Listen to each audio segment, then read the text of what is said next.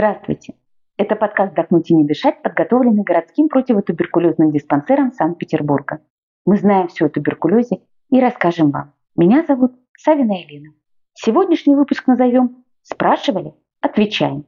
Мы собрали вопросы из наших социальных сетей. Какие-то пришли на почту, а какие-то были заданы на приеме врачу-фтизиатру и показались нам достойными быть включенными в этот выпуск. Сегодня вопросы, собранные детским отделением нашего диспансера. Поехали. Фенол, токсическое вещество, входит в состав пробы МАНТУ. Насколько опасна с точки зрения введения фенола в организм ребенка постановка пробы? Фенол – это естественный продукт обмена веществ, который постоянно присутствует в организме большинства живых существ, в том числе и человека. В состав пробы МАНТУ он действительно входит в качестве консерванта, но его дозы там ничтожно малы для того, чтобы вызвать хоть какое-то малейшее токсическое отравление. Для примера, в 5 мл человеческой мочи содержится такое же количество фенола, сколько вводится при пробе МАНТУ. Грудной ребенок весом около 4 кг в сутки выделяет в среднем около 300 мл мочи. Простая арифметика показывает, что опасения по поводу фенола в растворе для реакции МАНТУ совершенно беспочвенны. Чтобы тот фенол, что находится в растворе для пробы МАНТУ, оказал токсическое влияние на организм, нужно за сутки поставить человеку не менее 1000 проб МАНТУ.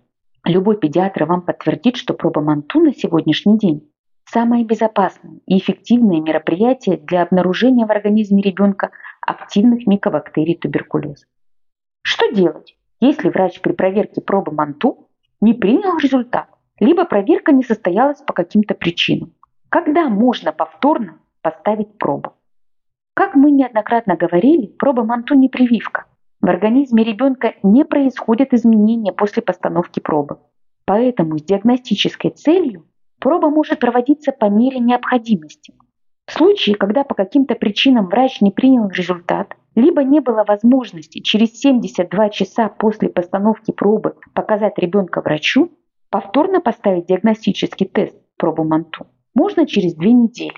Если след от первой пробы сохраняется на ручке ребенка, то рекомендуется поставить пробу на другую руку. Какой линейкой измеряются результаты пробы МАНТУ?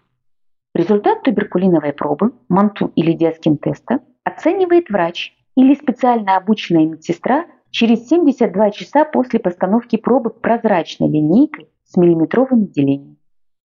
Зачем ставить пробу МАНТУ, если в окружении ребенка все здоровы? Дело в том, что симптомы туберкулеза у детей отличаются от симптомов этой болезни у взрослых. У детей они выражаются в виде повышенной утомляемости, снижения успеваемости. Согласитесь, что эти симптомы родителям очень легко пропустить или списать их на что угодно, но не на туберкулез. Заразиться же туберкулезом может любой человек и совершенно не обязательно от членов семьи. Болезнь развивается у детей стремительно, и важно не пропустить ее начало. Поэтому всему детскому населению проводится иммунодиагностика в виде постановки туберкулиновых проб, МАНТУ или диаскин теста. Стоит ли давать ребенку антигистаминные препараты перед постановкой пробы МАНТУ? Если ребенок аллергик, ставить туберкулиновые пробы нужно вне обострения аллергии. За 3 дня до проведения пробы и 3 дня до проверки рекомендуется давать ребенку антигистаминные препараты. На качество самой пробы они не окажут влияния, снимут только покраснение. Если у ребенка нет склонности к аллергии, то и давать антигистаминные препараты перед постановкой туберкулиновых проб нет необходимости. Если в стране и в городе такая низкая заболеваемость туберкулезом, зачем эти ежегодные обследования детей в школе? Благодаря грамотной работе фтизиатрической службы и создалась такая ситуация, когда заболеваемость достигла рекордно низкой отметки. Сейчас внимание медиков сосредоточено на профилактике туберкулеза, а ежегодные обследования детей и подростков — это отлично зарекомендовавшая себя работающая профилактическая система, отказываться от которой преждевременно. Ведь около трети населения являются носителями латентного спящего туберкулеза. Ослаблять внимание профилактическим мероприятиям, имея дело с заболеванием, которое невозможно полностью победить, нельзя. Благодарим вас за вопросы и за то, что дослушали выпуск до конца. Понравился такой формат? Тогда спросите нас в социальных сетях или напишите на почту, контакты мы оставим в описании подкаста. Специалисты городского противотуберкулезного диспансера Санкт-Петербурга расскажут о туберкулезе все, что вы хотели узнать.